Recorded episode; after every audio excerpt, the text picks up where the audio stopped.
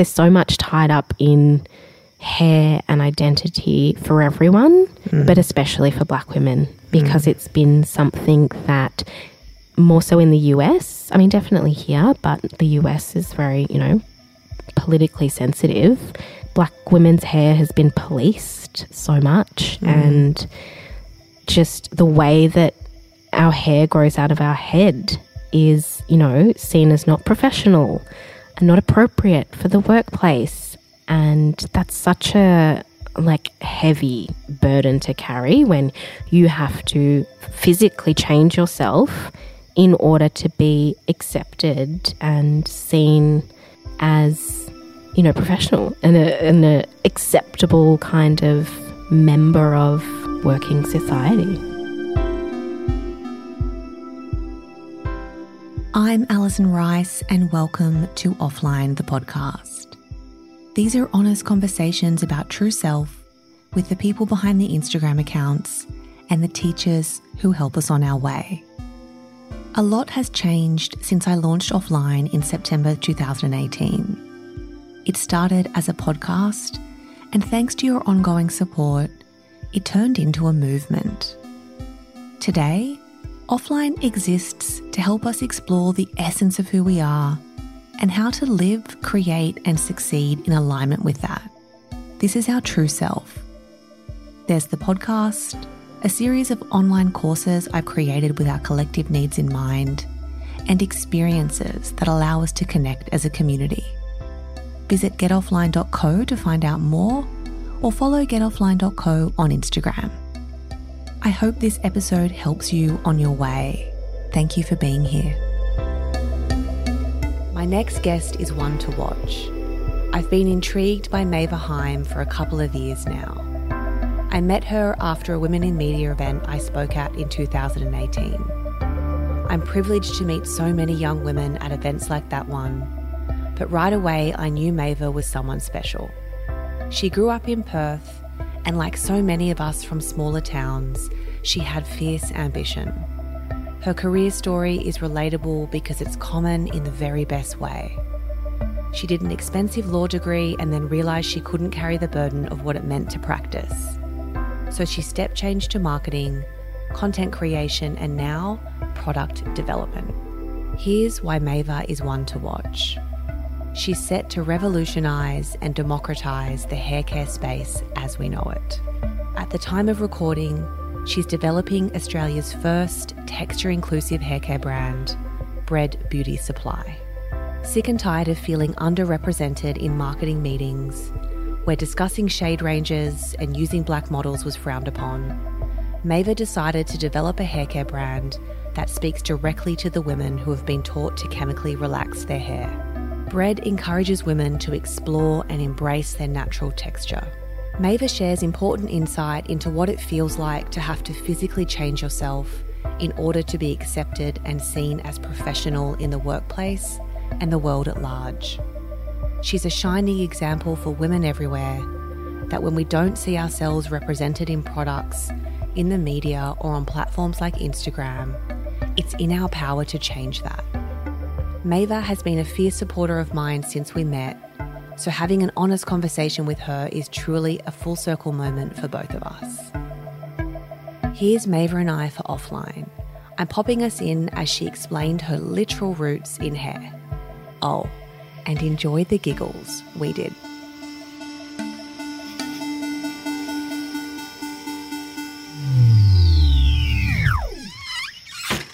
Yeah, my mum had a salon actually, a hair salon.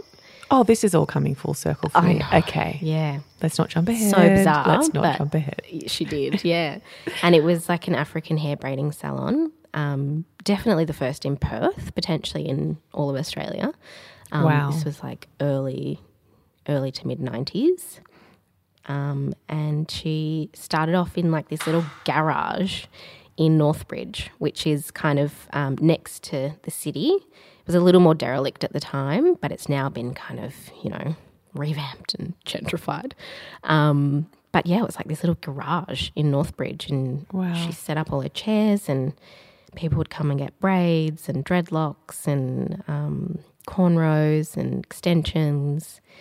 Um, and I used to go in there on the weekends with my friends. Me and my friend would sometimes busk out on the street doing little dances. Would you? we were like 10. That's adorable. Um, to make a little bit of pocket money. Got some pocket money, went to the movies. I'd answer phones, I'd do the diaries, I'd sweep if I had to. Um, and then my mum would get me braiding hair as well. So I learned how to braid hair really young. Um, but I loved it, it was really fun. Um, and my dad's a public servant, so he's worked in um, property valuation for as long as I can remember.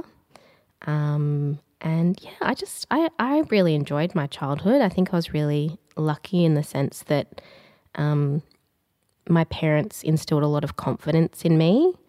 Um, they let me do whatever I want within reason, um, but were always really, really supportive.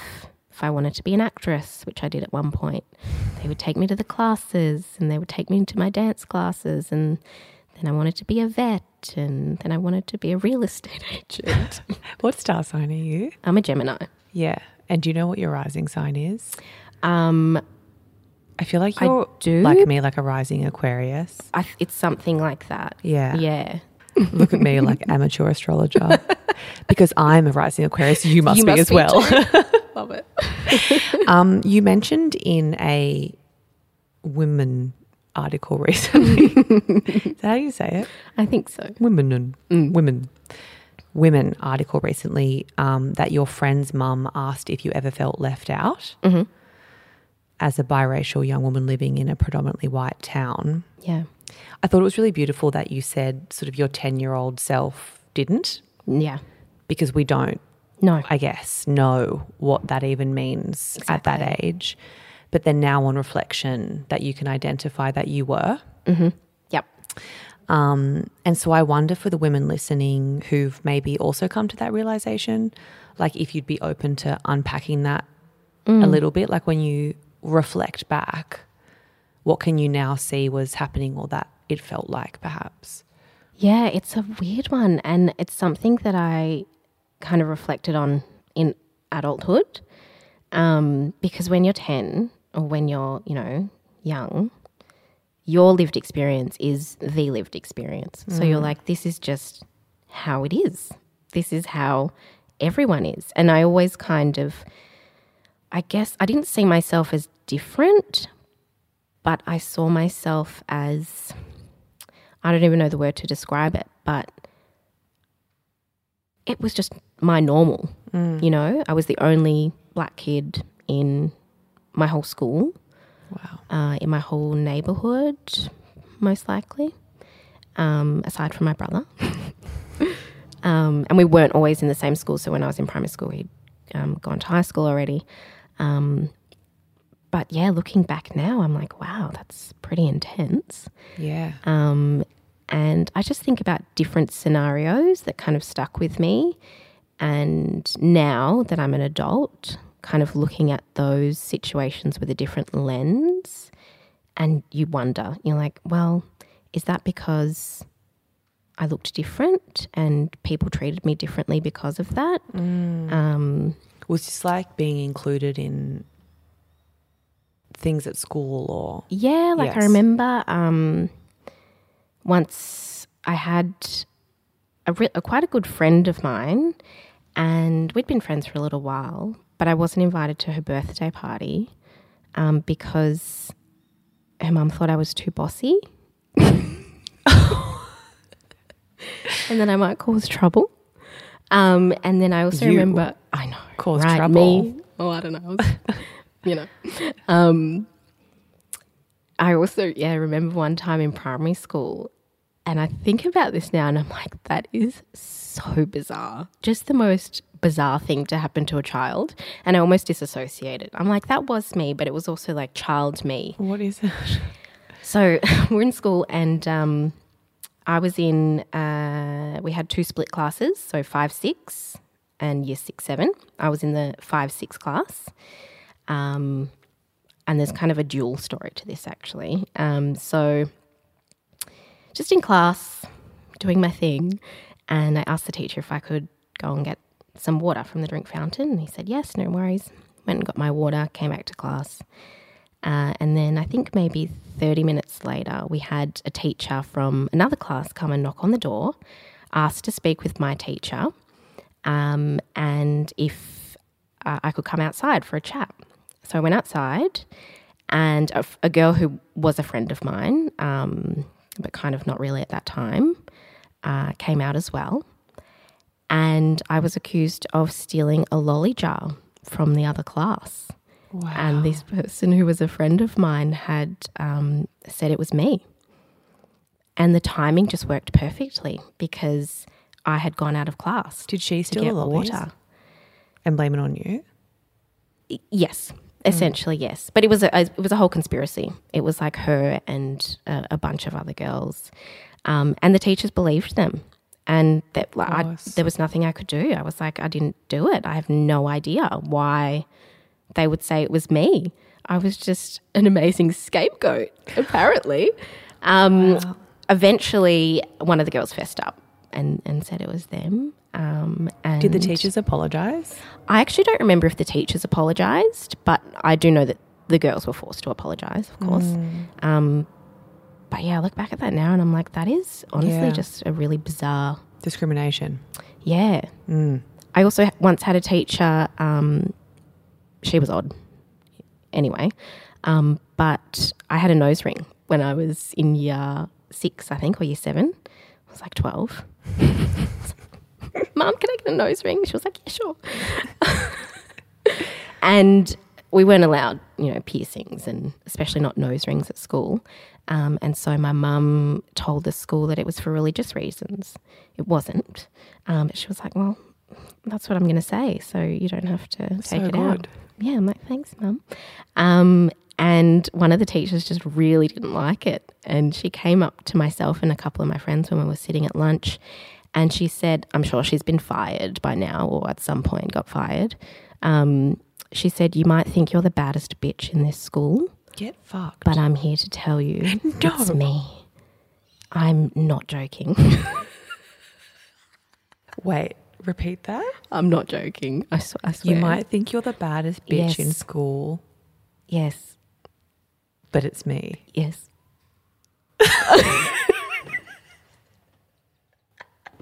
The teacher. A teacher, yeah. She obviously was, Was dealing with some you. issues. so, you know, stuff like oh that. and then at one point, because I was in this five, six class and I was grade six, my mum didn't like that. She was like, You're too smart to be learning alongside people who are one year younger than you. I'm, I'm not into this. And there was this other class that was grade five, six, seven. Um, and they called it, um, I can't remember what they called it, but it was for like super high potential students. Oh my god, gifted and talented. something like They that. They called that that. Can I tell you a very quick story? yes. my mum knows this story. I think my mum's the only one that knows, and now everybody listening. I um, you know, you could like audition for that class. Oh, wow. I don't Well, think in my had school, you could. you could basically like sit a test or whatever, Oh my God, yes. Yep. and the test was at like in a certain room on a certain day at a certain time, Oh my God. and I couldn't find the room. Oh no. They're like, you're out. I remember going home and telling because mum was like, "How did it go?" And I was like, Oh, you legit never made it to the test. And I said to my mum, well, "I couldn't find the room, so." And she was like, "Oh, oh. maybe that's like not the right class for you." Maybe like not. if you, you if you can't find the room, you can't be in the gifted and talented class. I Anyway, don't think so. But now that you say that, look at me now. Oh. now that you say mm. that, yes, there was a test, but they had just selected the students for that class. And my mum was like, Well, I want her to do the test. Let her do the test. And so I did the test. And I'm assuming I didn't pass the test or whatever because my mum was like, Right, I'm pulling you out. You're going to another school. Legit went to another school Wow. for a whole week.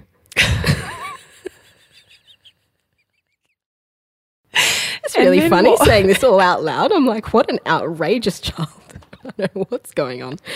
um, and I just obviously, you know, I, I look back now and it was very much like my mum could see that I wasn't being treated fairly and she wanted to make sure that, you know, I had the best opportunities and education. And um, in this new school I was in a, um, a six seven class. So I was learning with year sevens rather than year fives. Um, but I just wanted to go back and be with my friends. So I lasted a week and went back You're like, um, sorry, mum. I appreciate that you've basically just like destroyed made an example of the school. rep- yes I'm heading back And now I want to go back there. yeah Oh, you're beautiful, mum. Well, one of the ah. questions I had was, I guess, has she ever expressed to you, you know, that was it challenging for her also? Because I can imagine as a parent, mm. sending your child in mm. would be quite difficult to be like, are you going? Are they going to be okay? And are they going to be mm. accepted? And that's a really sad yeah reality. And like what I also think is especially sad is in 2019, I don't know how different yeah that would be. Yeah, for know. kids now. Mm. Um, we've actually never spoken about it, but I would say I think she probably had confidence in me being mm. able to fit in. Um, and I did. Like, I made some really beautiful friends, and I got to reconnect with some of them when we went to high school and ended up at the same high school. Um, so, yeah, I'm not entirely sure, but I'd love to ask her. Well, I'll make her listen to the episode. It's an interesting thing. Like, as I, you know, have ambition to be a mum, I think I'm starting to consider that point more and consider things from that point of view to be like, yeah, how would I deal with that? How would I feel about that? Yeah, You know, like you're so protective of the ones you love the most. totally. And I kind of want to, like, when I say like protect for me, it's like I kind of want to, like, if anyone bullied my friends at school, I'd be the one that was like, you can't do that. And then I would start getting bullied. Same, yeah. you know so i wouldn't wish my teenage self Yeah. years like oh my god that was Mm. um i also learned in this one article i found on google about you thank god that I'm was very written. thank you Whimn um that you did a double degree in law Mm-hmm. and that you had a focus on impacting social justice issues affecting Mm. marginalized groups.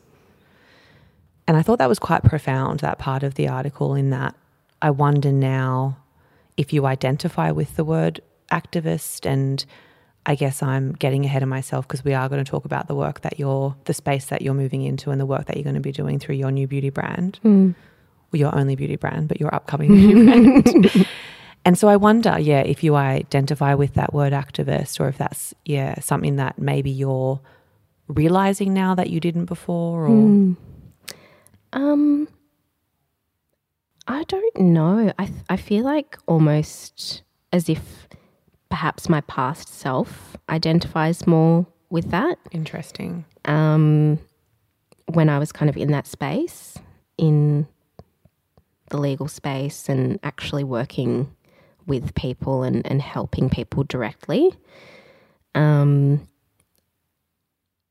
I'm almost trying to, I guess, channel my skill and my industry knowledge into creating something that I hope will have the same kind of impact that I could have had if I had continued with law.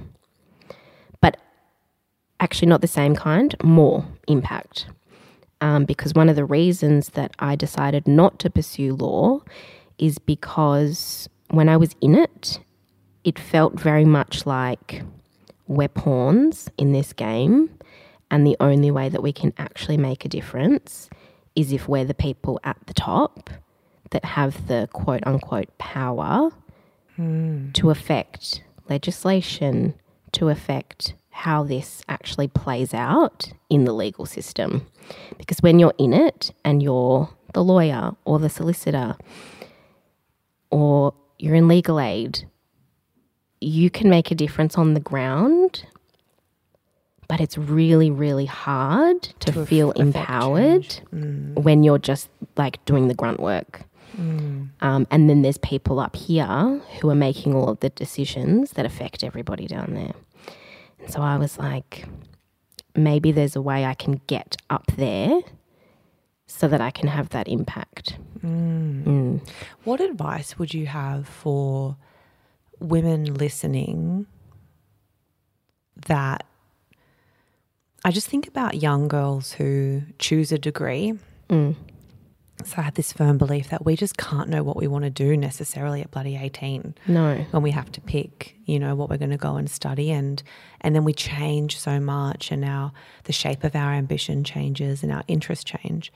What advice would you have for young women listening who have maybe maybe they're um, part of the way through completing a degree they already realize they don't won't use or or it says sector that they don't want to work in. So on reflection, you know, I, I think about like a double degree. I'm like, that's a lot of money, that's a lot of money. Yeah. you know? Yeah. Especially a law degree. Yeah. Yeah. Um, I think just don't be so hard on yourself and Yeah. be open to the possibility that you'll change your mind. Um, and for me, I think there was always something in the back of my mind that said, you know, hedge your bets, um, which is the reason I did a double. So I did law because I was like, I, I really enjoyed it. I loved the law and the legal system, and I actually really enjoyed writing as well. Um, and a lot of legal studies and practices about writing. So I was like, yes, I like to write. I can be a lawyer. Um, but I did the business degree because I was like, well, I'm, I want to get to the end of this law degree, but I'm probably not going to be able to get there unless I have some, you know, units of study that are, are a bit more creative. And, you know, if law doesn't go as planned, at least I then have a business degree that I can kind of fall back on. Um, it'll add a year or two to my studies, but I think it'll be worth it. So I think, yeah, just giving yourself that space to know that you will most likely change your mind is And it's very normal It's so normal to change your mind because I So think there's a bit of guilt there, isn't there? Of like, especially for people whose parents might be helping them pay for it. Like I just did the HECS thing. And Mm. I remember once I did, um, I mean, perhaps, uh, well, I am lucky that I knew what I wanted to do from a young age and that I knew I wanted to write and be a journalist. And I Mm. guess I ended up in an area of that. But I remember the day I paid out my HECS Mm-hmm. Because it was like on the back of a promotion. And to be honest, I wasn't even on that much bloody money, but Hmm. I'd had a little chunk of it left. And I just remember it was the most fulfilling thing Mm. just to, to like directly transfer that and then that be gone Yeah. from my life, like to have studied and pay for it myself and then pay it off before I was 30. Yeah, that's amazing. Yeah. I'm so far from. But yours would have been way more expensive than mine. I went to the University of Western Sydney in Penrith Mhm. and I Right. studied journalism for three years. Mm. And mine was indexed quite low then, especially out west. Yep. So I think mine, like, I want to say mine was like 16 grand, Oh, wow. 17 grand. Okay. And then I know, like, well, one thing I didn't know that I know now with HECS is, doesn't it, um, you pay on the price it's worth today, Yes. not the price you did the degree. Correct. Insane. But that's not okay. So the longer it takes, the more You pay. You, pay, and Yeah. it's really, it's a pretty fucked up system. To yes, be fair, it is. Yeah. But at the time, you're like, it's kind of like pre education. exactly. Not. the time you're like, this is fine. Um, so y- you've said that you didn't go into practice law, Mm. but you did go into marketing. I did. Why? Great question. Um, I think at the time, so I'd done quite a bit of work experience, um, and as part of my degree, I also worked on um, the Innocence Project, which is about um, you know working on cases where uh, people who have been incarcerated um, claim innocence, um, and we investigate the cases and figure out if they are factually innocent, um, not legally. Like if there's some kind of legal loophole, it's about factual innocence and people who have been wrongly um, incarcerated or um, prosecuted. Um, so I'd been in that world for a bit and I'd worked on, you know, some murder cases Wow. and people smuggling and it was really it was a lot. And I remember I was working on this one case. It was very high profile. And I came home one day and I remember sitting in my car and thinking I had this I can't remember. I was like a USB or something, and I had discovered something that could be quite critical to the case. I remember holding it in my hand, and I was like, "This is a lot," and I don't know if I to can. carry. Yeah, don't know if I can carry this burden for the rest of my life. If this is going to be my work, um, and I'm thinking, you know, can I do this for the next forty years? Wow. And the answer was no, I can't. And if I can't work in this space, then I'd have to work in commercial law. And I was like, that would just drain my soul.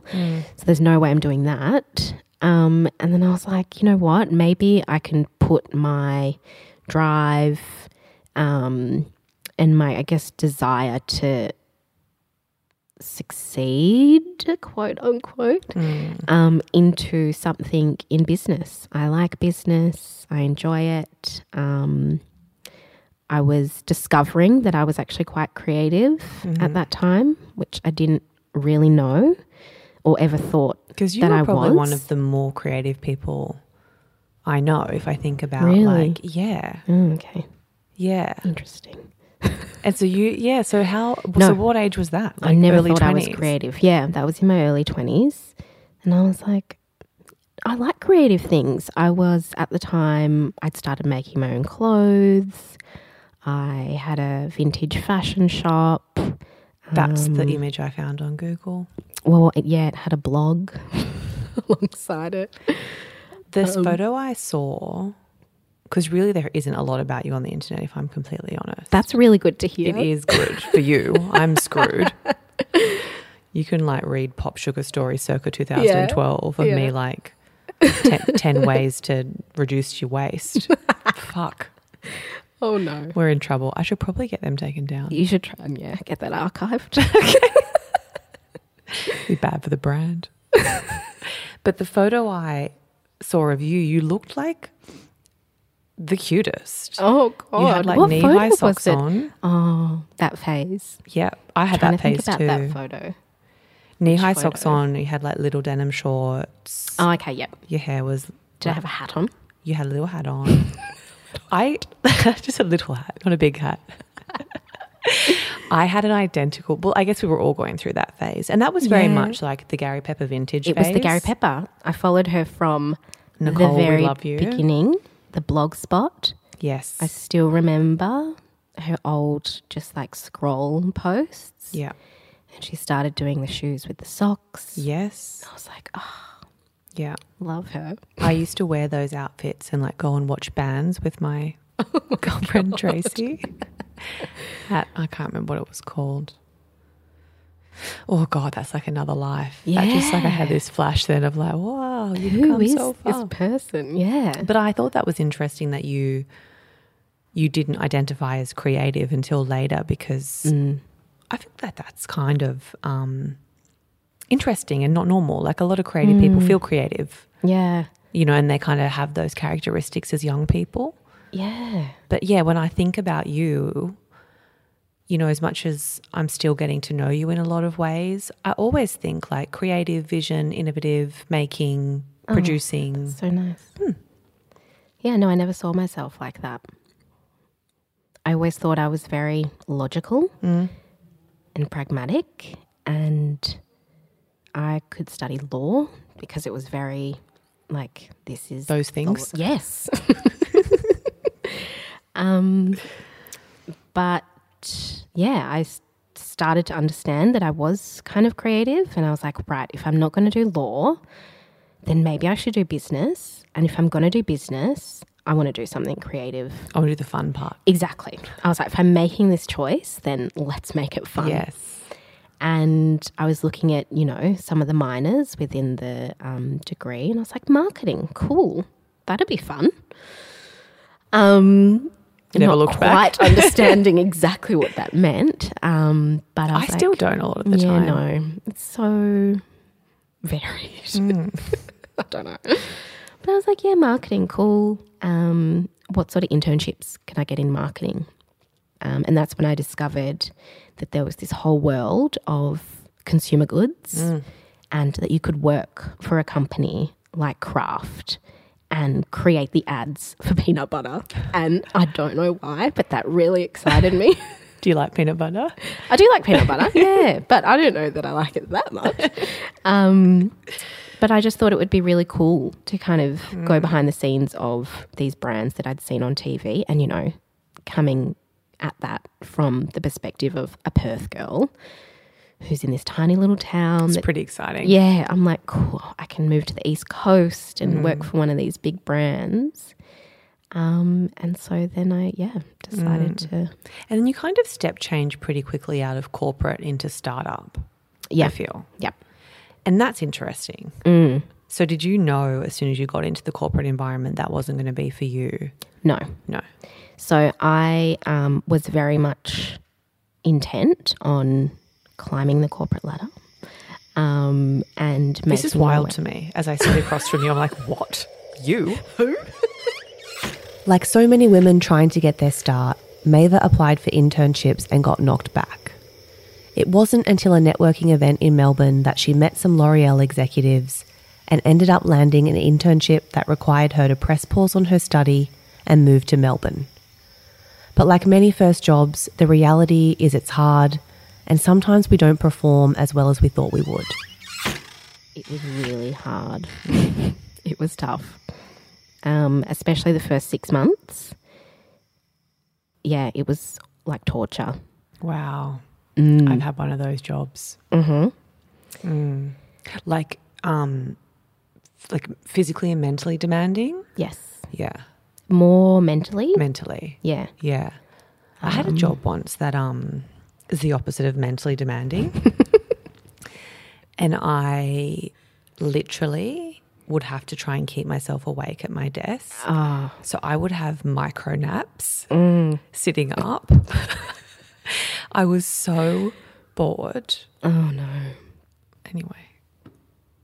But you know those jobs where you're like, you're counting. You're looking at the I, clock. oh, Yeah, I it was like it's bizarre. three Like, minutes to go, and then okay, off I'm off.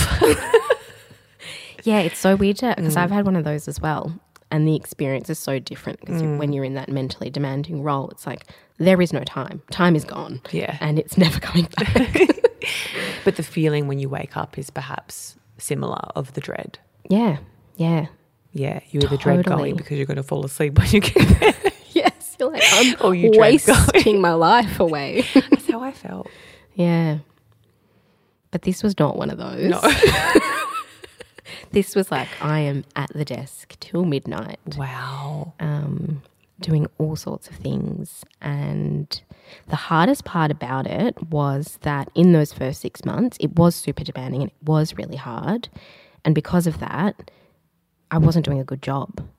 And even though I felt like I was putting in so much and like at my maximum, um, like my boss and the people around me didn't think so, um, which is really hard. crushing.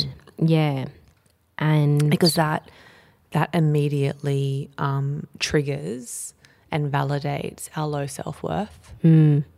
When it's realized, you're like Yeah. in your mind, you're like, I knew it. yes, you're like, See, I'm, I I'm am shit. I know. Oh. Yeah, devastating. Um, but I remember my boss at the time pulled me into a room, and it was, I think it was like the six month review or something like that. Um, and she said, I'm really disappointed. Um, just in the work.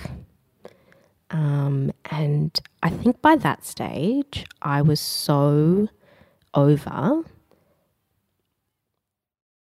not being valued and basically feeling like it was just the end of the world. Yes. Even though I was putting in so much effort and doing so much work that I kind of snapped and was like, if you don't think I'm performing, I will find another team. Wow. She was a bit shocked, like, oh, okay. Um, I said, yes, I'll chat to HR after the meeting. Great. Go you. I couldn't believe it. I was like, Well, sometimes we have to get that angry and offended mm. to actually say anything, mm. don't we? yeah, mm. was a, like a real turning point, I think, for me and for her as well. And pretty much from that point forward, it was a complete 180. I think I lost all inhibitions and was like, I don't care. You maybe got a better manager as well. No, no, same same manager who actually Oh, so you stayed on the team. I ended up staying on the team. So I, I did speak to HR. They were like, "Oh, we might have something at this time, this time." It was very wishy washy, and I was like, "Cool, I'll just hang on until then." Um, Literally. yeah, but uh, a mentor at the time, someone from another team, I remember, took me for a coffee and was like, "You know, you're on a really tough team, and it is very demanding." Because I was ready to walk, and she said, um, Are you learning? And I was like, Yeah, you know, I am learning. It might be hard, but on a daily basis, I'm definitely learning something. and she said, Well, I think you should stay if you're learning. And I was like, Okay, let's do this. You're like, oh, that's the moral high ground. Fuck. So I can't just quit and move on. Oh home. yeah, so I can't. Okay, cool. Um, but then yeah, from then on, every day I was just like, I'm learning. I'm learning. I'm learning. Holding onto your desk. yeah. But um, other people in the business started telling my manager um, how great I was and giving really good feedback, which was really nice for me because it wasn't like I had to speak up and say I'm doing this and I'm so great at this. Um, and yeah, it completely flipped around, and I actually love that manager that I had, and she's actually a really good friend of mine still today. I'm so glad I didn't say what I was going to say before when you were talking. I was going to say, who is this bitch? no, not at all. Um, and that was a really tough time, I think, for everyone on that team. Um, And I think from a manager perspective, having been there before, when someone's not performing to your expectations in a role, it actually is. Well, certainly I took it on as a reflection of my leadership, not their inability to do the job. right.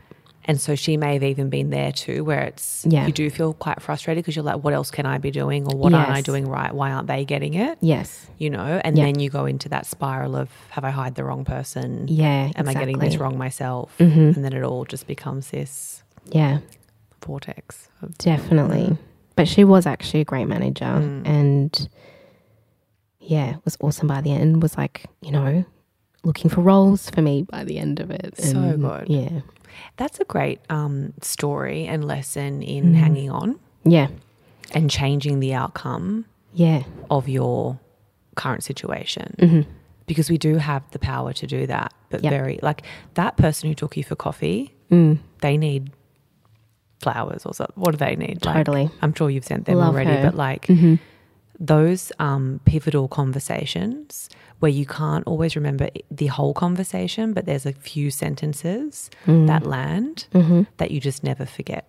Exactly. And I, I will never forget it. Yeah. Incredible. And that's what we need to do is be that mentor to other women in, in businesses, don't we? Like Yeah. when you see someone struggling, take them for the coffee Yes. And give them the words of advice that they need to hear because a lot of the time we're all fucking drowning in there, Yeah. but we're not talking about it. Like even when I met you, Mm, I was drowning. yeah. But I had to be like, oh, good. Hi. Yes. Hello. Okay. Yes. Podcast. Great. Let's do it. so I actually feel like that was all kind of small talk in comparison to what I would actually like to properly talk about. oh, God. Here we Um, go. Buckle up.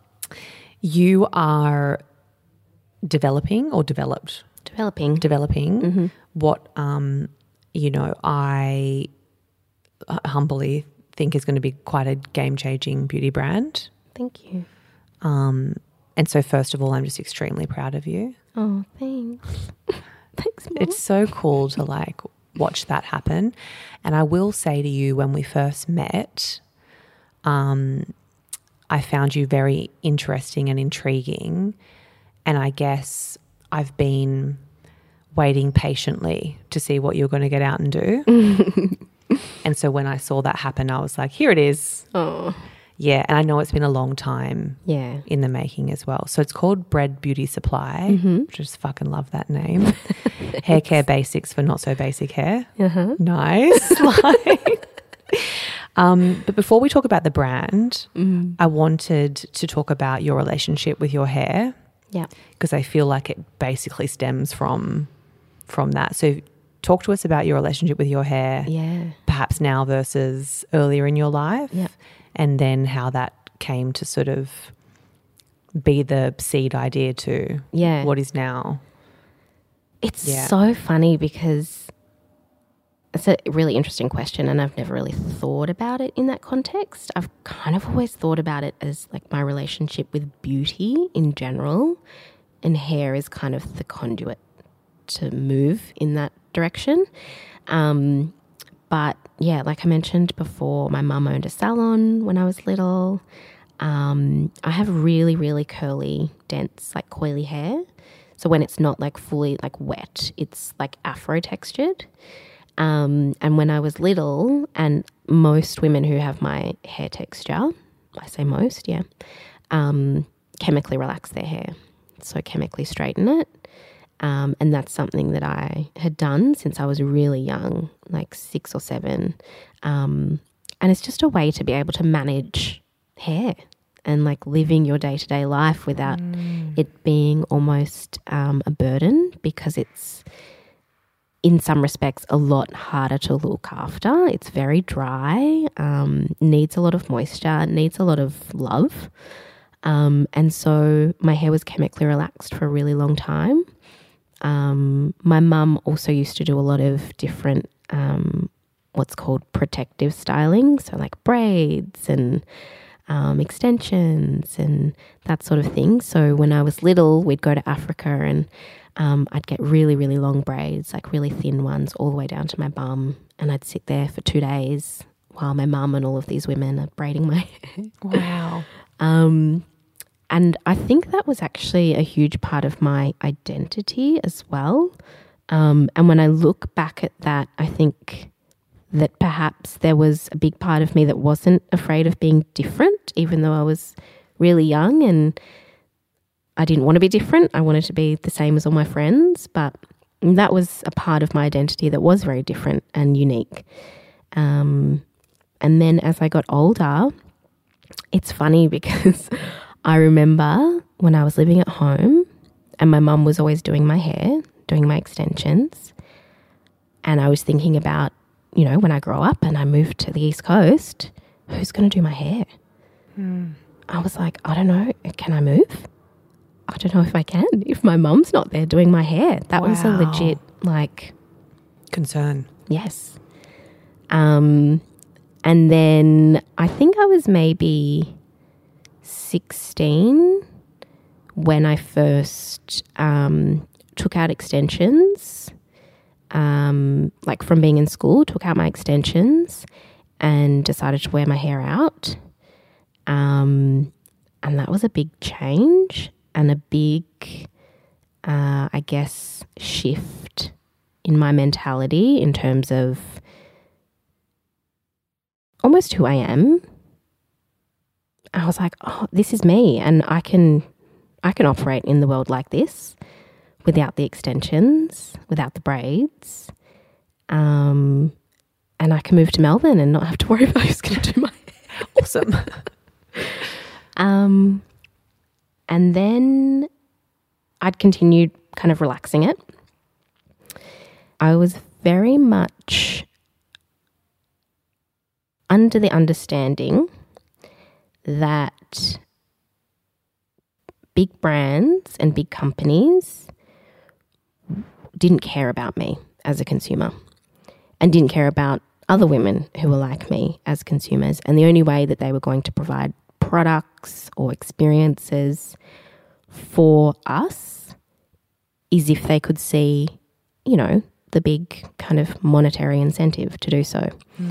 Um, and even though there was, you know, the evidence there that that was possible, no one was really taking it seriously. Um, and we'd often be in meetings where it'd be like, no, we can't use the black model.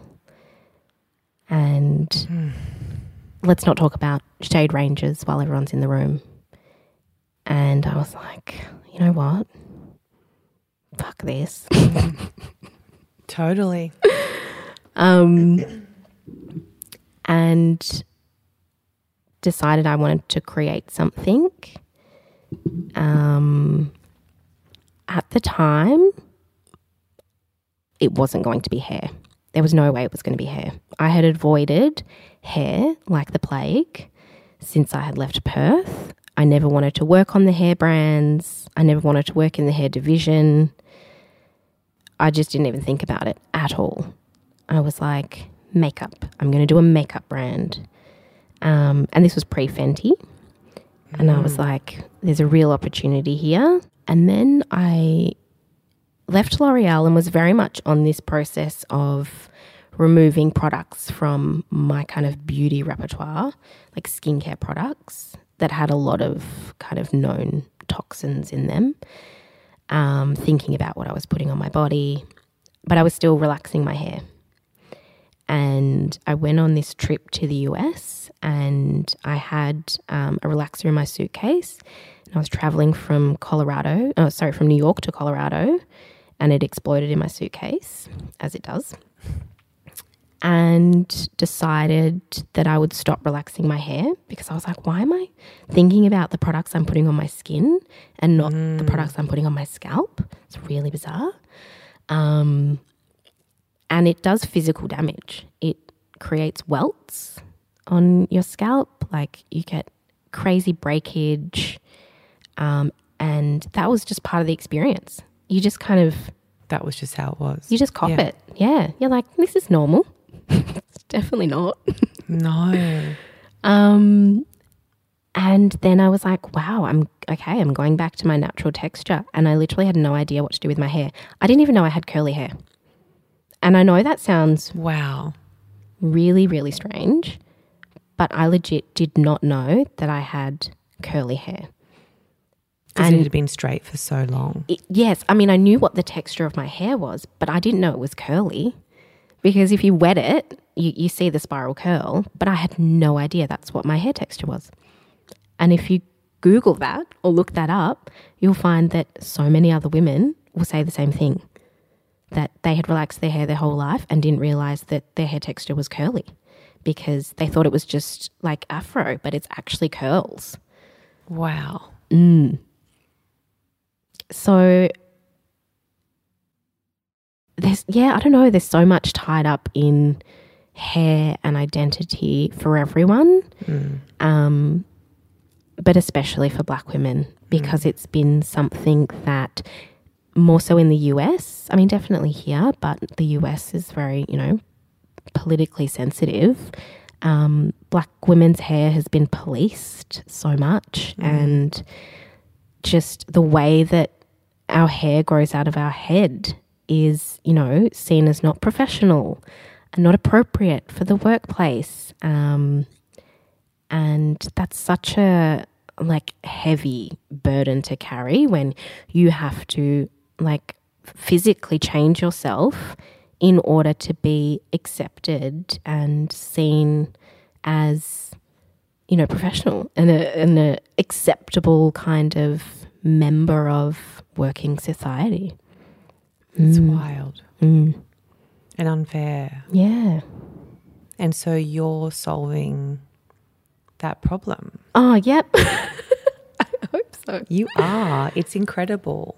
Mm. So, what is it? So I when I kind of was like going on this journey of I'm- of my natural texture, what am I gonna do? What products am I gonna buy? I don't know where to start.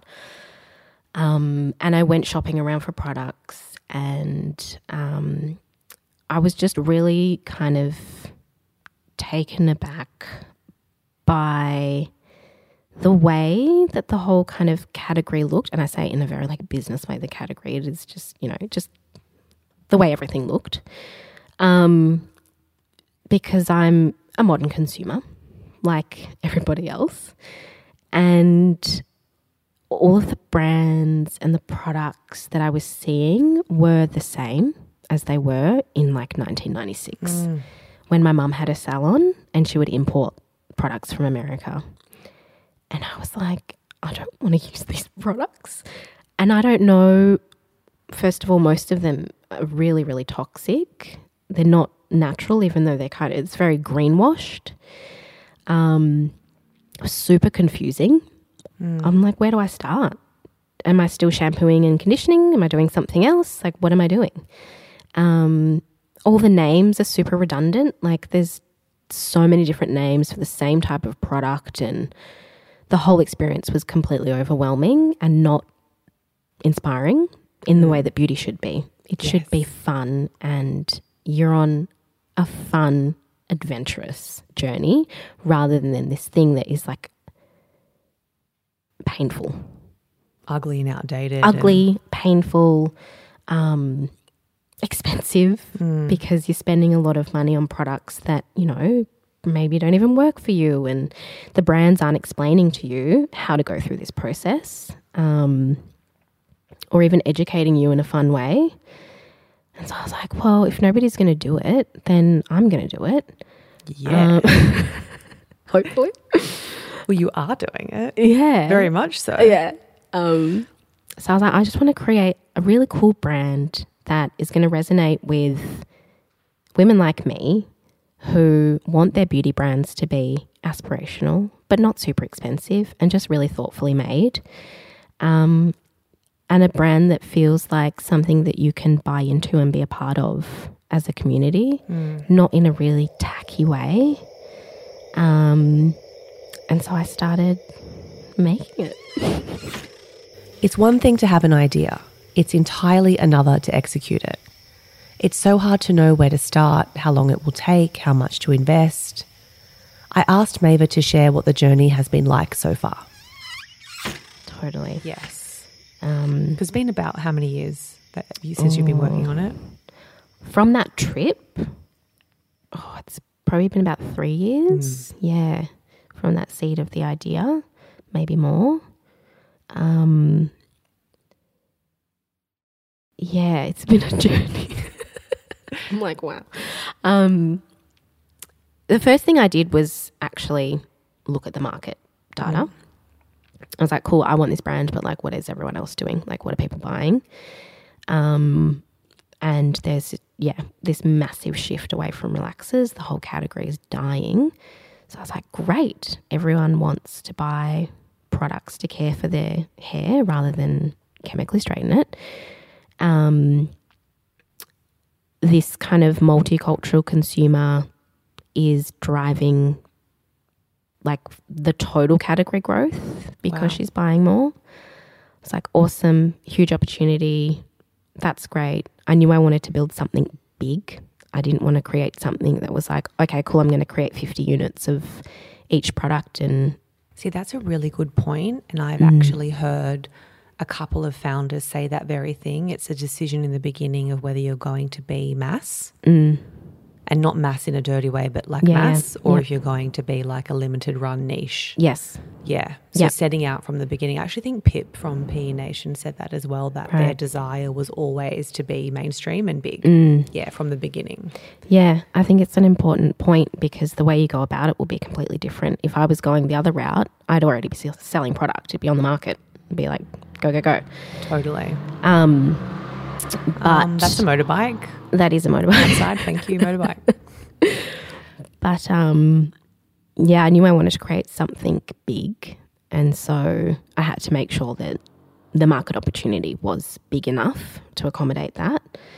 Um, and found that I think it's so at the time it was 2.4 billion on hair care, multicultural spend. But because they're not tracking the channels where this shopper buys her product, like independent beauty supply, ecom, every other channel except for the mainstream ones where they're actually not buying a lot of their product. So it would be 500 tenfold. billion is what the analysts have said Wow. anecdotally. Yeah, 500 billion, um, which is huge.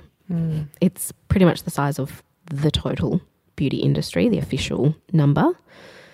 Um, so I knew that there was an opportunity there to create something that had the potential to be really big.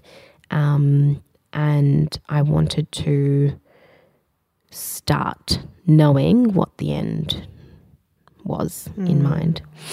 Um, It's just such phenomenal advice that you you looked at the data first, so you were able to make like data led decisions. Mm-hmm. When as creators, we just want to launch shit. So we're like, I got this idea, I'm doing it. Yeah. But it's like, is there an actual need Yeah. or not? Like, what's the reality? Yeah. you know? Um, and it was really evident that there weren't any other, like the, the kind of big conglomerates, it was evident that they weren't going to do anything super innovative in the space, just based on the brands that they had in their portfolio, based on some of the launches that were coming out. Um, and I was like, cool, I think I've got a bit of time to really think this out properly and right. do it right because you only get one shot to launch. And I think a lot of the advice that's out there is get to market quickly and fail fast, um, especially in the startup space. And the way I've gone about it has not been like that at all. Me too. Um, yeah, it's Slow, deliberate, yeah. meaningful. yeah. Yeah. Um, and so that's why it's been a really long journey. I bet you're ready to launch. yeah, Yeah. Yep. How far away is it? Um, I'd say around six to nine months. Okay. So depending on while. yeah um, depending on a few things and you never know what kind of spanners will get thrown in Yes. um, Can we talk about the the product set, or is that still top secret until? yeah no it's not top secret but it's um, being finalized Yeah. um, but essentially it's a kit the first kind of product um, is a wash kit um, so one of the first i guess transitions that you go through when you're um, moving away from relaxer is like, how do I even wash my hair? And it's called wash day for a reason. And it's because it takes so long to detangle the hair and all that kind of stuff. Um, so I just really wanted to distill that whole process down to just three products that were really easy, really good for you, um, and would make the process just super quick because a huge part of the, I guess, theoretical incentive is giving these women more time because that's super valuable. And it's not fair that as women, and especially women of color, we have to spend so much time on things that other people don't have to spend time on. That's so to spend so much time on our hair. We have to spend so much time just grooming ourselves to be out in the world. Whereas, you know, men can just throw on a t shirt and they have so much more time for everything else. So, um, the time factor is really important to or me. like annoying blonde chicks like me who have dead straight hair and can just like just wash it and walk wash out it the and door. walk out. I'm like, this is just air rock up at the office with I just you know tuck it behind my ears. and then it semi-wet has a little hair. king. Yeah, yeah. no. And you're like, shut the fuck up. yeah. Basically. oh dear. Yeah. So that's the first um, kind of product set. Uh, and there's like a co-wash, um, a mask, um, and a leave-in. Um, and yeah. And where did the name come from? I think I get it, but I'm not going to Okay. say what I think it is. Yeah. So I was. Um, it actually at the start was called something completely different. Was it? Yeah. I love that. And you changed the name. I did pretty quickly. okay. Oh no, not that quickly. I mulled on it for a while, but eventually I was like, it can't be this name. This isn't the name. Can we say what the name is or no? Yeah, it was. Um, it's kind of embarrassing. I bet it's not. Go. What is it? It was Unicorn Hair Labs. Don't look at me like that. I exist in the world, not in judgment. Okay, So, you know, I Are just think sure? that's like cute and sweet. so cute. oh, um, but you know that very quickly got trademarked. Just unicorn in the beauty category, which was you know blessing in disguise because I was like, oh, okay, someone literally within a month. Um, and I was like, okay, I need to come up with a new name. I really need to think about what the products are and what the brand is, and it's really creating the basics And the of- lifestyle. yeah, Yeah. exactly. And I was like, cool, what are basics in other categories? In clothing, it's a white shirt. In food, it's bread. It's like, bread. bread. Okay, that could work. I didn't want it to be bread and butter because that's been used a lot. So I was like, I, I feel like bread works on its own. Um, and then the extended name of Bread Beauty Supply is kind of um, making reference to this space where a lot of black women have historically shopped um, and modernizing that concept um, and also giving us the breadth or I guess the longevity to be able to bring other products into the mix in the sort of mid to long term. Smarty. So it'd be like all encompassing. Mm. Smart. you know. I told Maeva I wanted to give her the opportunity to publicly thank the women who have helped her on her way. I encourage you to do this as much as you can. If someone gives you an idea, advice, makes an introduction or suggestion, call them out publicly so we can all witness what women supporting women actually looks like. Maeva went on to thank her mum, Jess, who was the woman who took her for coffee all those years ago, her sister wives Susanna and Nikki, and Bethany, who is always there to help. Popping us back in as she gives thanks to the woman who told her to follow her idea for bread. P.S. I cut the part about me out and then I put it back in. Instead of minimizing and omitting praise, I've decided to be proud of me. So many people. Uh, Erica from Fluff.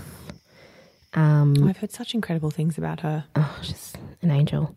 She um, was actually one of the people who, prob- actually the person who, when I showed her what I was doing with bread, which was called Unicorn at the time, uh, told me to pursue it. And I was like, oh, I'm working on this makeup thing. Um, tell me what you think. She was like, oh, yeah, cool. And then I was like, oh, I've also kind of got this thing. And I showed her the deck, and she was like, no, do that. Do that. You're very good at a deck. oh, thanks. When you sent me the Lady Brains deck, yeah. I basically said yes just on pure Pure deck. deck. I was like, the deck's so good that I'm saying yes. I love that. It was very impressive. Oh, thank you. Yeah. I do love a deck. Do you love a deck. Um, I need decks. I need someone to help with decks. I can help with decks. No. know. You've got your own thing now. Um, there's yeah, so many in my peer group um, who I have to thank. Um, also, you, Oh, doll. yeah, Really? yeah. I remember. Oh my god! I actually looked in my phone because I was I write a lot of things down in my phone notes.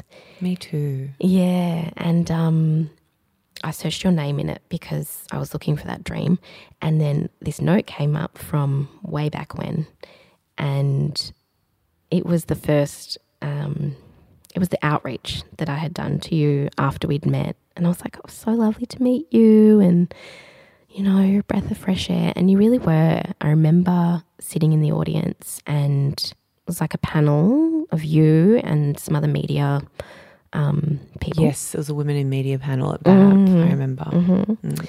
And I was with my friend Cecile, who funnily enough is with me in Sydney today. Cece. Yeah, Cece. Love her. Hello, Cece. And um, I just remember thinking, like, oh my God, just your energy and the things you were saying was very much in contrast to the rest of the panel. And I was like, she's cool. Oh, thank you. I remember that was a hard panel. It was Yeah. Ita Buttrose, like, hello. Even being on a panel with her, I was like, I don't do the imposter syndrome much, but I was like, this is ridiculous that I'm up here. What a joke. No. Um, Kelly Hush, Jackie Frank, yep. and Melissa Hoyer, I remember. Mm. And that was a, um, yeah, I'm thankful you bring that up because that was a, a moment for me that I realized that I was, I am the person I present to be. Mm. Because for so long it was like, it felt like a facade Right. and that I was just trying to keep it all up and keep up appearances. mm. But when I was able to deliver on that stage, Mm. quite effortlessly actually, Yeah. I was like, oh no, Yeah. you more than got this. you are this. Totally. This is you. Yeah. Um, but challenging traditional media ideals and leadership yes. was not purposely my drum to beat, but kind of became it in a in a way, in a really kind of weird way. And that was one example of, you know, and someone on that panel was not kind to me publicly. Yeah. You know, I think Yeah. we'll leave that there. But Yeah.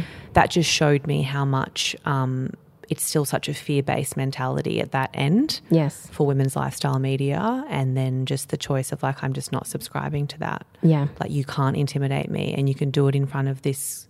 You can say that in front of this crowd, but you look stupid. Mm-hmm. Yeah. And everybody in the room knows it. Exactly. It was so contradictory to what was being said on the. Panel that I was like, this is weird. I know. What is happening? I was like, swallow me up, world.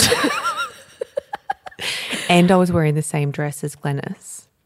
oh Do no, remember I don't wearing remember the stripy. Zimmermann dresses, the whole thing. I Oh, was yes. just like, Yeah, this yeah. is Um, but no, I remember actually walking into that room, and because I'd been to a lot of events of that vein, and I remember walking into that room thinking, this feels very tight.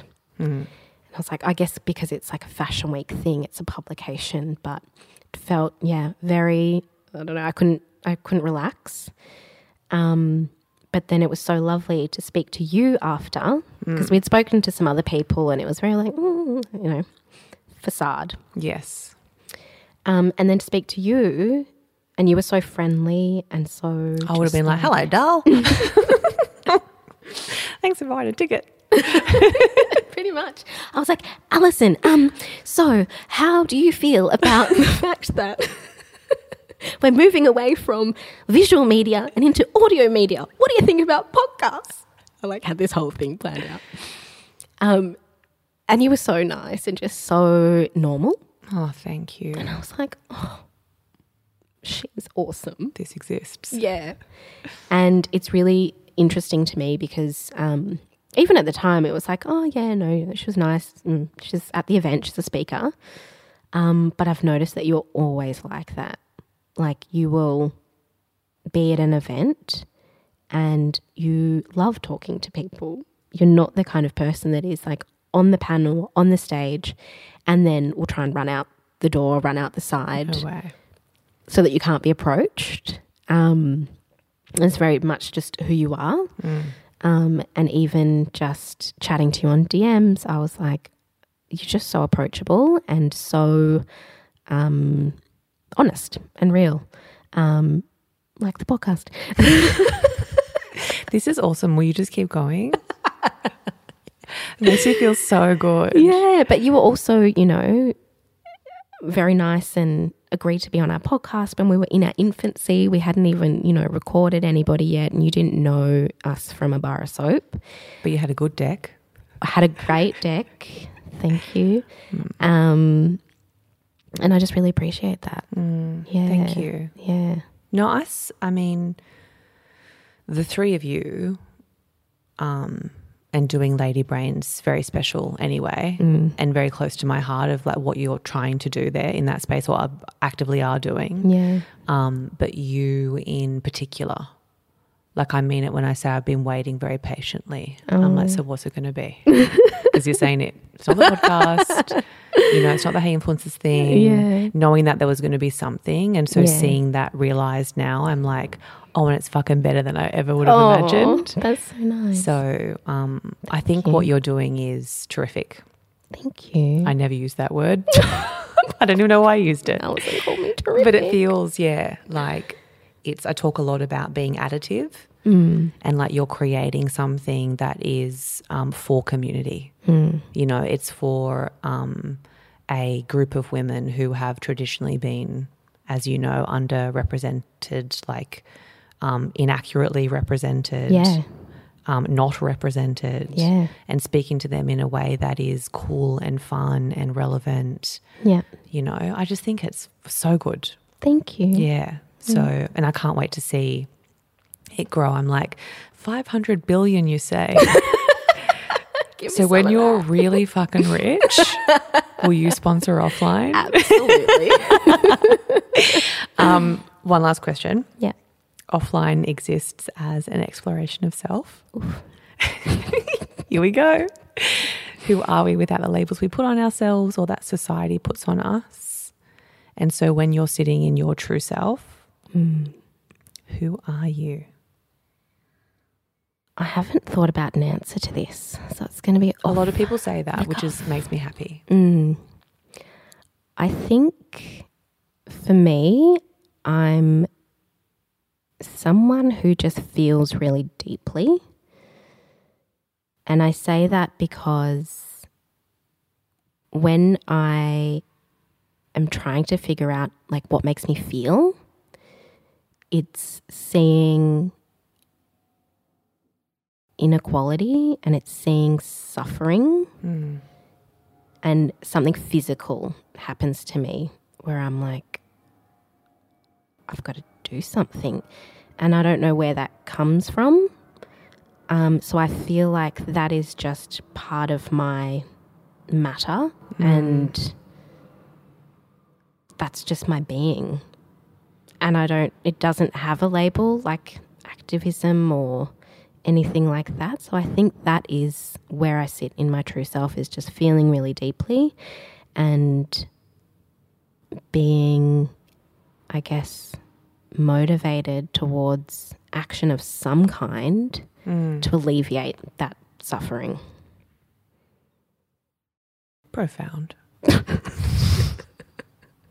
Didn't Something expect like anything less. Incredible. Thank you for being on my podcast. Thanks, Alison, for having me. What a pleasure. Um, and thank you for my um, bread scrunchie. oh, you're As we discussed, we're not sure I have enough hair to fit in it. you can wear it as a bracelet. I will. Thank you. Thank you. Thank you for joining us for this episode of Offline. Visit getoffline.co to explore more episodes, the online courses I've created to help you succeed consciously, and upcoming community events. Follow getoffline.co on Instagram and me. My handle is Alison Larson Rice. Lastly, if you know someone who would benefit from hearing these honest conversations, please share offline with them.